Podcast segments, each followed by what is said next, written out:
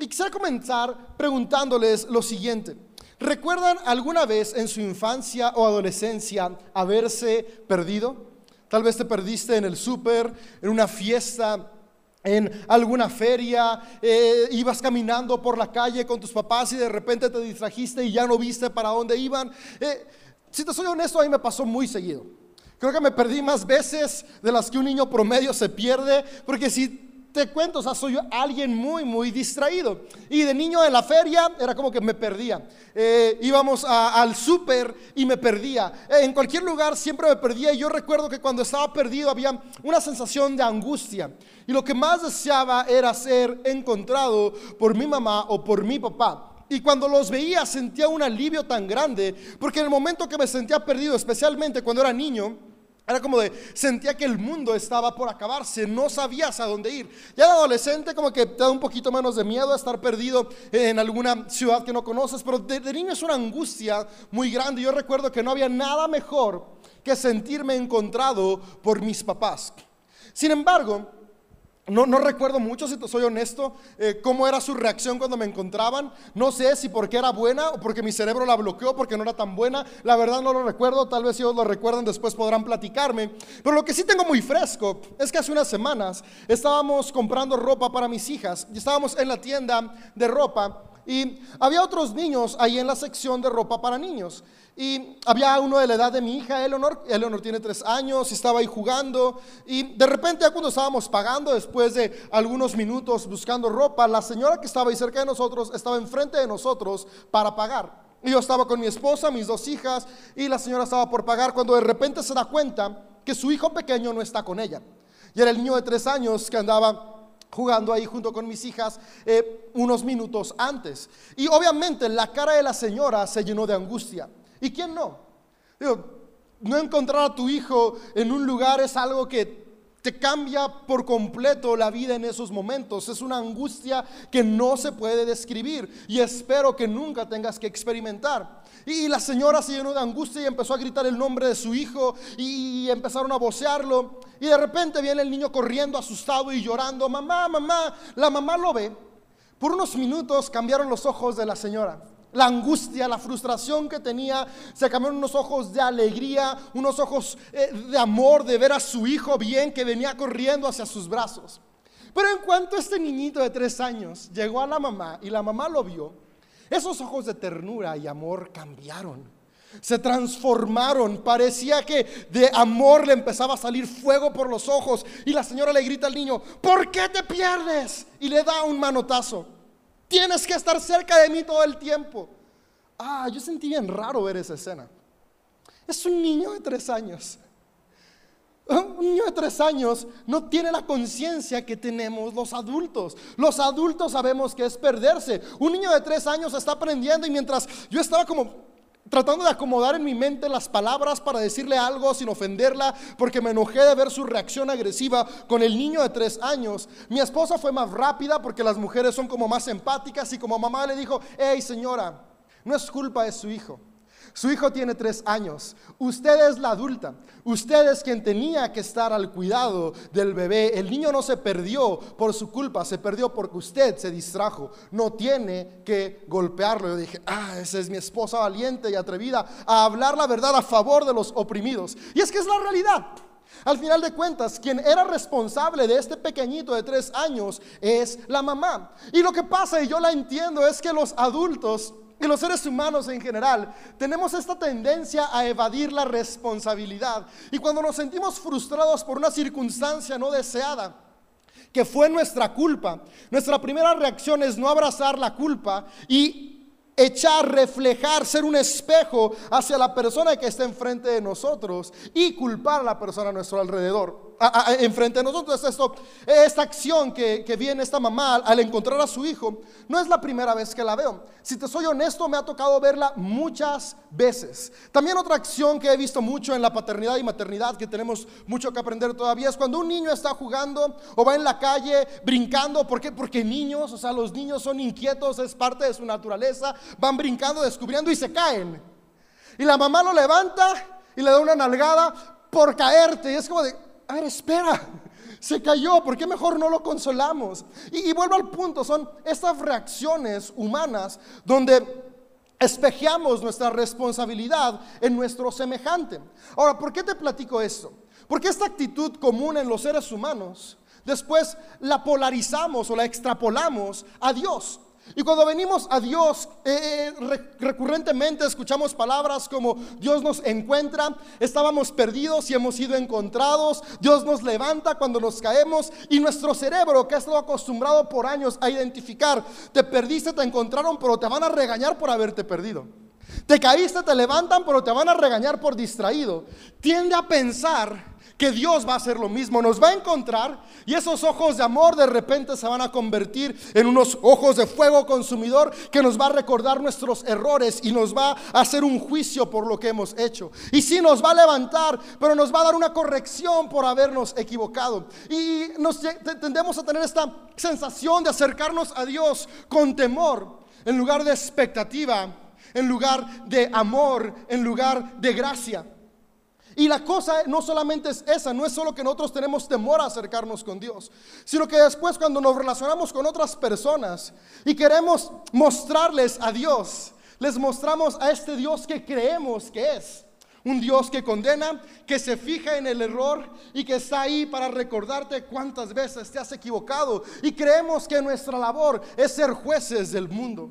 Sin embargo, esto es muy distinto. Dios es diferente a los seres humanos. Si fuera como los seres humanos, no sería Dios. La esencia primaria de Dios, lo que mueve a Dios, lo que Dios es, es el amor. Y en el amor no hay cabida para la condenación. En el amor no hay cupo, no hay espacio para el rechazo, para el castigo, para la agresión. El amor, dice la escritura, dice uno de los autores, cubre multitud de faltas. El amor todo lo puede. El amor siempre se mantiene fiel. Y esto es lo que es Dios. Y para tú y yo poder ser como Jesús, Primero tenemos que entender cómo es Jesús con nosotros. Y el día de hoy quisiera que nuestros corazones se fueran con dos cosas. La primera, sabiendo cómo Dios nos ama, cómo Dios es con nosotros. Y la segunda, inspirados a ser como Jesús. Cuando se utilizó por primera vez la palabra cristianos, cristiano significa esto, pequeño Cristo, un Cristito, un clon de Cristo. Y al final de cuentas, si tú y yo somos cristianos, no es por venir a una reunión los domingos, no es por sabernos el credo de los apóstoles, que son cosas buenas. Si nos llamamos cristianos es porque queremos imitar a Cristo Jesús. ¿Y cómo fue Jesús? Alguien que amó sin condición. Y a alguien que vino a este mundo, dice Lucas 19, en el versículo 10, vino a salvar, a buscar y a salvar lo que se había perdido. Por lo tanto, tú y yo estamos llamados a buscar y salvar lo perdido. ¿Y salvar de qué? Salvarnos no de quién somos, sino de qué mueve lo que somos. Porque lo que somos es seres humanos a imagen de Dios, todos y todas por igual. Y hay tres historias que me encantan. Vienen hiladas. Es un ciclo de parábolas que Jesús cuenta, que se relata en Lucas 15, que nos reflejan muy bien cómo es Jesús y nos permiten ver cómo es Dios, cómo es Cristo. Y si tú y yo queremos ser sus imitadores, poder aprender de cómo lo hizo Él para ahora hacerlo nosotros. Pero también nos llena de esperanza porque nos recuerda cada día cómo es Dios con nosotros. Creo que son dos cosas importantes para recordar siempre. Cómo es Dios conmigo y cómo yo puedo ser con otros reflejando el amor de Dios. Y esta parábola comienza de la siguiente manera. Lucas 15, en el verso 1 Dice, los cobradores de impuestos y otros pecadores de mala fama a menudo venían a escuchar las enseñanzas de Jesús. Por eso los fariseos y los maestros de la ley religiosa se quejaban de que Jesús se juntaba con semejantes pecadores y hasta comía con ellos. Me encanta cómo el autor de este pasaje, de este relato, comienza enmarcándonos la problemática principal que tenían los religiosos con Jesús. En ser humano desde siempre, al ser movido por egoísmo, tendemos a crear etiquetas. Y etiquetas que normalmente nos ponen por encima de los demás. Yo estudié más, entonces me siento más que el que tiene un grado menos que yo en educación. Yo tengo un doctorado, soy mejor que un licenciado. No lo tengo, quisiera tenerlo, pero es un ejemplo. Eh, ponemos etiquetas eh, eh, como por nuestra raza. Es, es, muy tonto, ¿no? Ok, yo soy de cierta raza, entonces me siento mejor que tú que eres de una raza distinta. Por nacionalidades. Ahora en México de repente me toca ver que estamos en la plaza o en un centro comercial y, es normal cuando escuchas el acento de una persona que viene de otro país, especialmente personas, nuestros hermanos que vienen del sur. y, y cómo cambia la actitud de los meseros, cómo cambia la actitud de los cajeros. Es como de, espérate, es lo mismo, vale igual un venezolano que un mexicano, pero ponemos estas etiquetas que nos llena el ego y nos hacen sentirnos mejor que otros. Y en la espiritualidad no es la excepción. Tendemos a pensar que por profesar cierta expresión de fe, por profesar cierta religión, estamos en un nivel moral superior a los demás. Y tendemos a ver a los otros hacia abajo y creer que no podemos juntarnos con alguien que no tenga nuestra profesión de fe, que no crea lo mismo, que no abrace nuestra moralidad, porque nos podemos contaminar porque somos mejores. Y esta etiqueta es completamente contraria al corazón de Jesús. Cuando Jesús vino, Él vino para estar con todos y amar a todos. Y esto movió los cimientos sociales de su época. Y por eso los líderes religiosos que estaban tan acostumbrados a segregar y hacer a un lado a las minorías, aquellos que pensaban diferente, aquellos que creían diferente, aquellos que tenían acciones distintas, se les hacía muy raro que Jesús, quien era un rabino, quien era un maestro de la ley, quien había estudiado con los mejores rabinos de la época y enseñaba los principios de la Torá, estuviera aceptando a estas personas. Y no solo aceptándolas, sino que dice, aún come con ellos, es decir, hacía vida con ellos, era su amigo. Podemos leer los relatos de los evangelios, como Jesús nunca tuvo un problema con juntarse con los que eran catalogados como los peores de la sociedad. Porque Jesús no ve a la humanidad como nosotros nos vemos. Nosotros tendemos a etiquetarnos por nuestras acciones y creemos que nuestras acciones dan nuestro valor. Pero Jesús vino a recordarnos que nuestro valor no radica en qué hacemos, sino en quién somos. Y todas y todos somos seres humanos creados a imagen de Dios. Por lo tanto, nuestro valor es el mismo. Y Él vino a recordarnos que el amor es lo que lo cambia todo. Y todos merecemos amor. Porque el amor es lo que va a transformar nuestras vidas. Y los religiosos no entendían cómo Jesús hacía esto. Como hoy en día muchas personas no entienden cómo puede haber iglesias que levantan la voz a favor de los oprimidos, que aceptan y que tienen como eslogan todos son bienvenidos y literalmente todos son bienvenidos. ¿Cómo podemos levantar la voz a favor de las minorías oprimidas? Para al final de cuentas es recordar, es lo que Jesús hacía. Y si nos llamamos cristianos, como cristianos estamos llamados a seguir su ejemplo. Y me encanta que Jesús siempre le gustaba explicar. Y explicaba de una manera visual que se pudiera entender con historias que hicieran comprensible su corazón. Y les cuento tres historias que están dentro de mis parábolas favoritas, que es la historia de la oveja encontrada, la moneda encontrada y el hijo restituido. Y quiero leértelas. Comienza diciendo el versículo, el versículo 4 de Lucas 15. Si un hombre tiene 100 ovejas y una de ellas se pierde, ¿qué hará? ¿No dejará las otras 99 en el desierto y saldrá a buscar la perdida hasta que la encuentre? Y cuando la encuentre, la cargará con alegría en sus hombros y la llevará a su casa. Cuando llegue, llamará a sus amigos y vecinos y les dirá, alégrense conmigo porque encontré a mi oveja perdida. De la misma manera, hay más alegría en el cielo por un pecador perdido que se arrepiente y regresa a Dios que por 99 justos que no se extraviaron. Jesús comienza a contar historias para que pudiéramos comprender de manera palpable cómo es el amor de Jesús. Ahora, de repente pega nuestro ego cuando leemos esto y, llegamos a identificarnos como justos, que ese será otro mensaje. Eh, pero tenemos, ¿cómo Jesús se alegra por los pecadores y no por nosotros? No, no, no. Ahí no dice que no se alegra por los justos, dice que se alegra más por los pecadores. Ahora, yo quiero aclarar. Creo que en esa categoría Podemos ser conscientes y honestos que todos tenemos nuestras debilidades, así que al final de cuentas todos en algún momento o más momentos de los que quisiéramos somos la oveja perdida y no, una de las 99 que está en el redil. Sin embargo, aquí me llama mucho la atención dos cosas que puedo ver de cómo es el amor de Dios. Lo primero que yo veo es que el amor de Dios va en búsqueda de.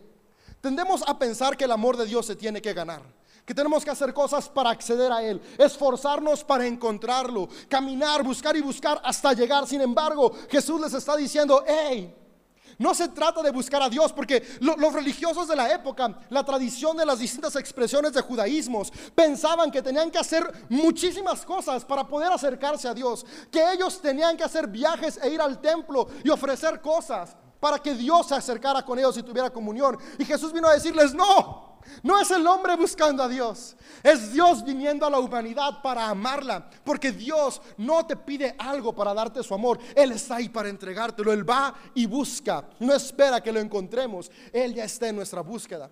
Pero me llama la atención que el pastor va y busca, ¿y cuál es su reacción cuando encuentra la oveja? Me gusta mucho como Jesús no dice, y el pastor encontró la oveja y le dijo, oveja irresponsable, oveja distraída oveja que no valora el redil que tengo y se pierde. Ay, qué tonta eres. No. Dice que el pastor toma la oveja con alegría y la carga. Y es que cuando Jesús viene a nuestro encuentro, Él no viene para condenarnos o restregarnos en la cara porque nos perdimos. ¿Sabes? Jesús no está interesado en recordarnos nuestro pasado ni en restregarnos en la cara nuestros errores. Él está interesado en recordarnos que somos amados y amadas tal como somos, porque el amor es lo que transforma. Jesús dice que este pastor que está hablando en representación de él, toma la oveja, la carga en sus hombros y la lleva al redil. El amor de Dios nos carga, nos levanta, nos consuela, nos restaura cuando nos hemos perdido. No importa que tan lejos haya sido. Dios está siempre ahí contigo.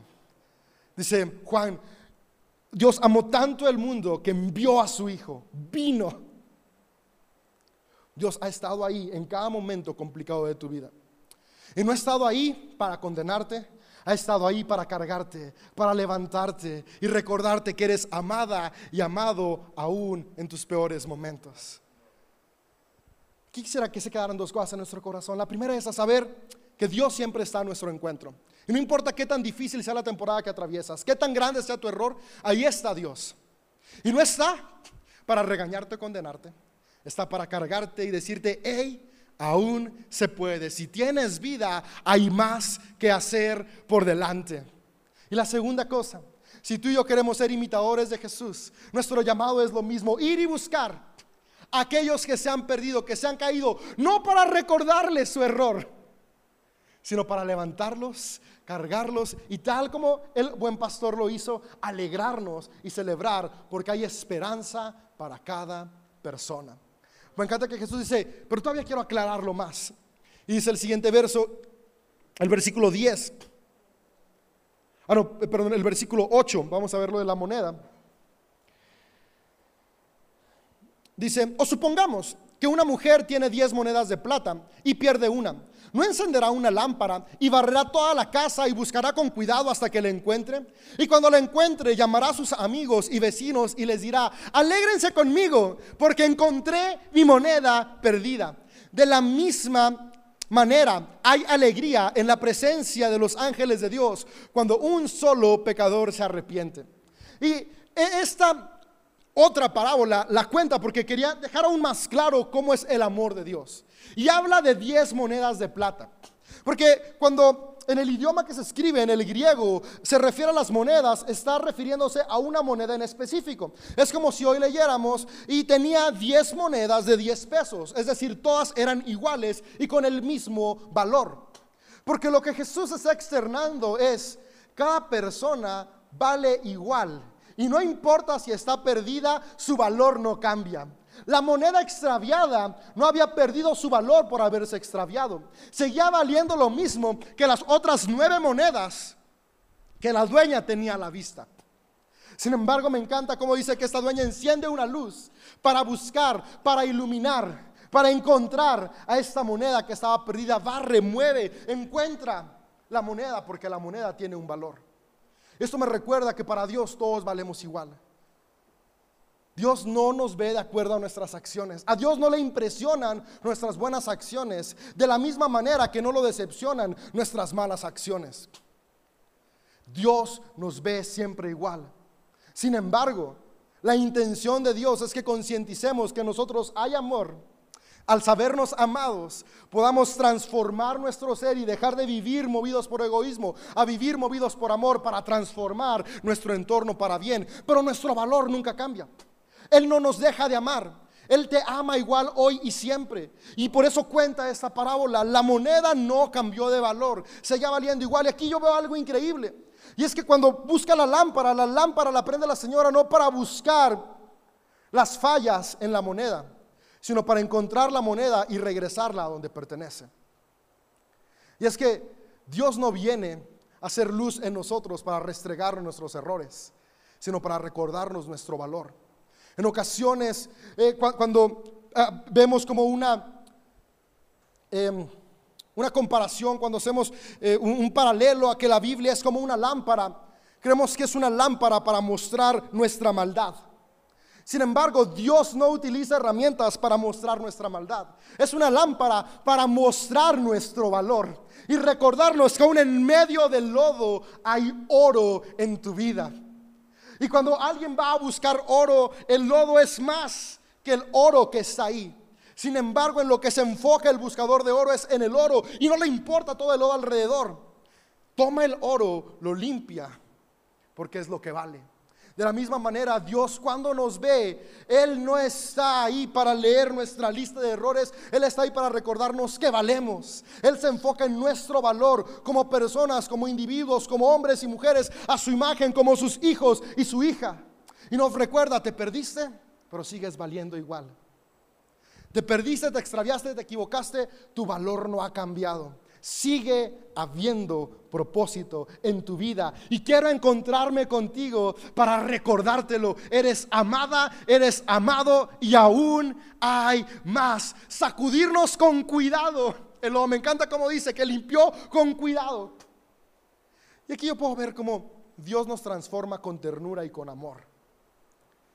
Y aquí puedo sacar estas enseñanzas. La primera, Dios no nos deja de ver como sus hijos por nuestras acciones. Nuestro valor no cambia. Y la segunda, Él nos limpia con cuidado y con ternura. Él te va guiando en el proceso de transformación de hábitos destructivos a hábitos constructivos con amor.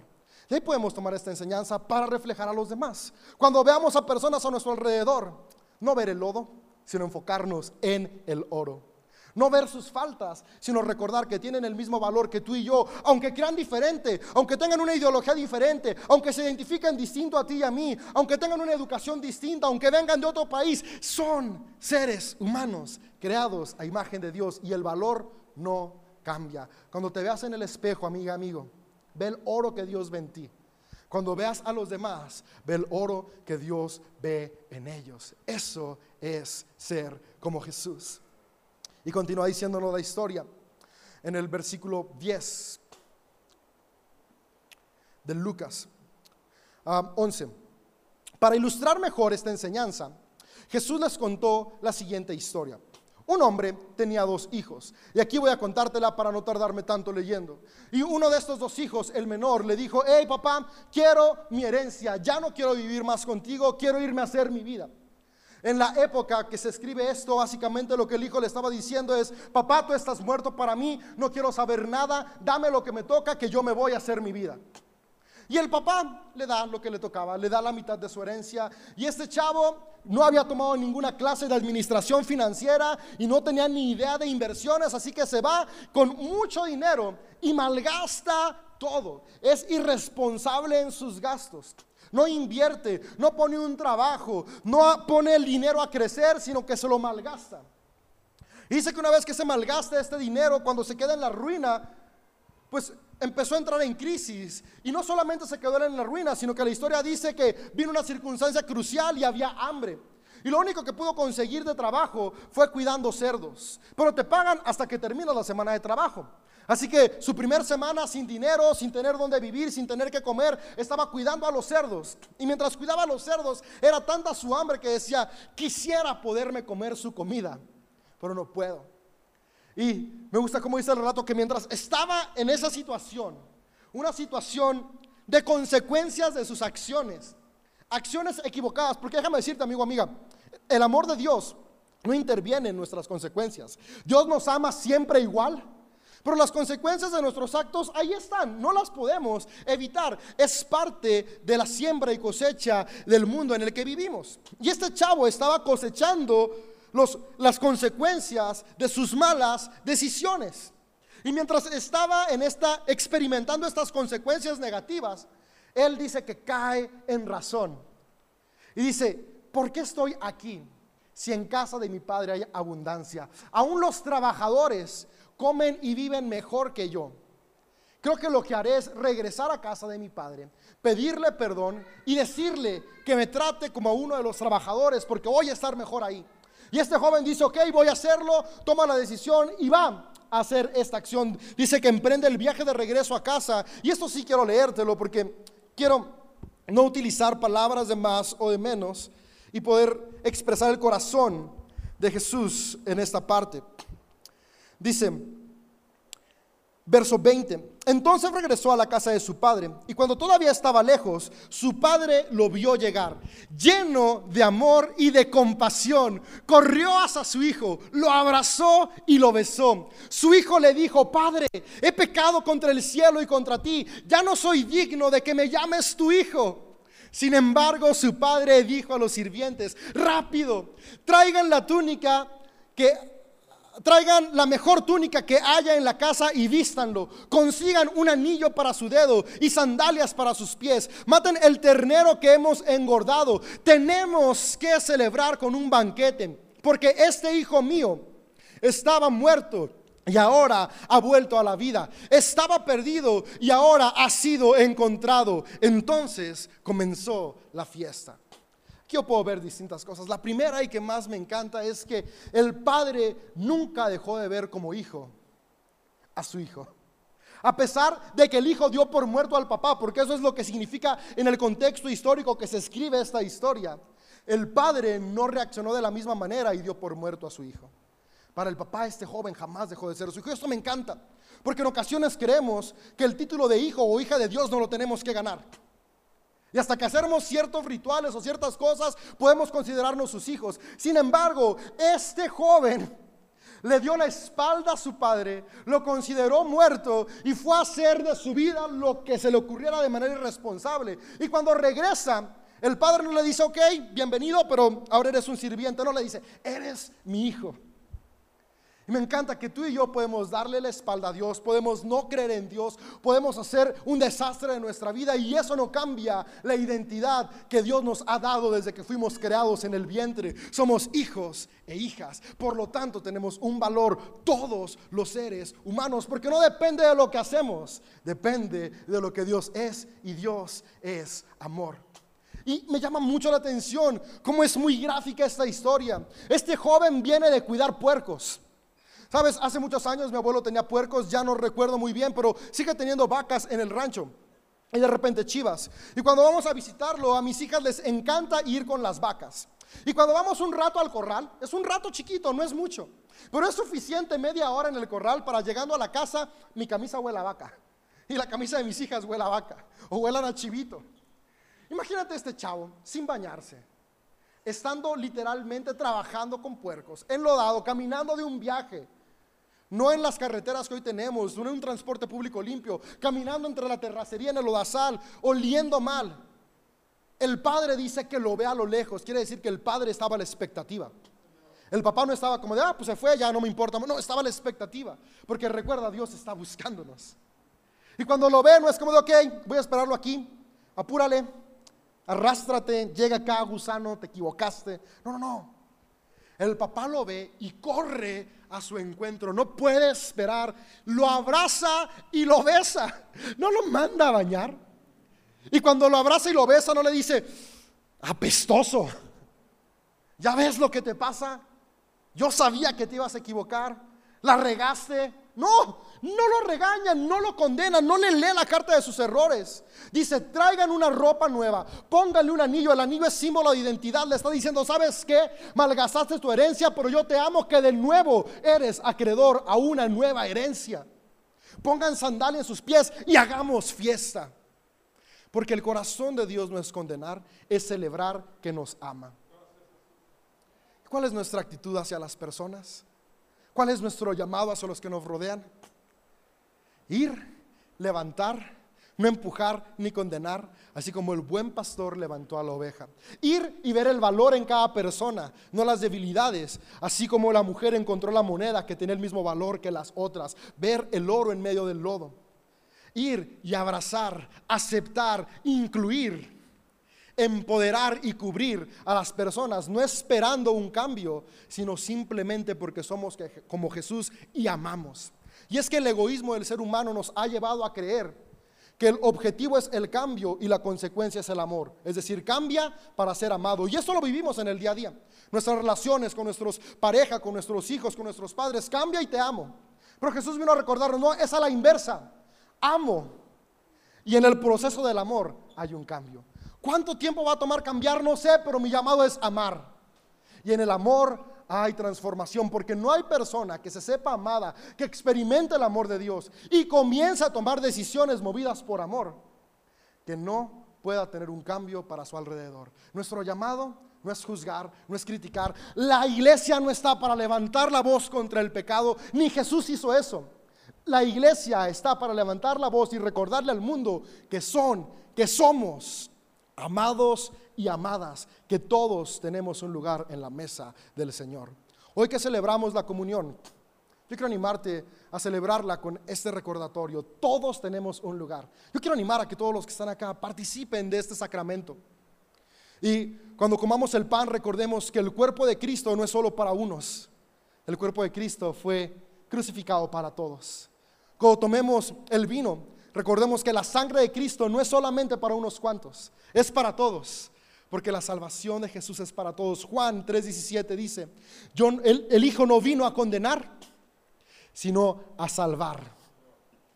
Y si el Hijo no vino a condenar, tú y yo tampoco estamos para condenar, ni condenarnos a nosotros, ni condenar a los que están a nuestro alrededor por creer, pensar o identificarse distinto a nosotros. Si el Hijo vino a salvar, nuestra misión también es aceptar la salvación y mostrar la salvación a los demás. ¿Y salvación de qué? Salvación de qué es lo que nos mueve. Jesús no vino a salvarnos de lo que somos, sino de lo que mueve lo que hacemos. Tú y yo somos sus hijos e hijas y eso no cambia. Pero lo que sí tiene una cuestión trascendental y que sí cambia el amor es que nos mueve. ¿Nos mueve el egoísmo o nos mueve el amor? Toda acción movida por egoísmo nos destruye y destruye lo que está a nuestro alrededor.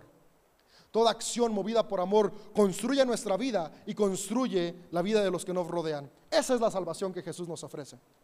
Salvación de qué nos mueve. Él vino a salvarnos del egoísmo para recordarnos que somos amados.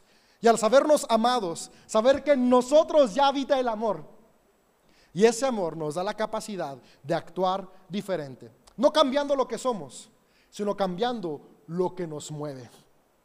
Tú y yo tenemos la capacidad de ser la mejor versión de quien somos, si somos movidos por amor, abrazando y aceptando el amor que Dios tiene por nosotros.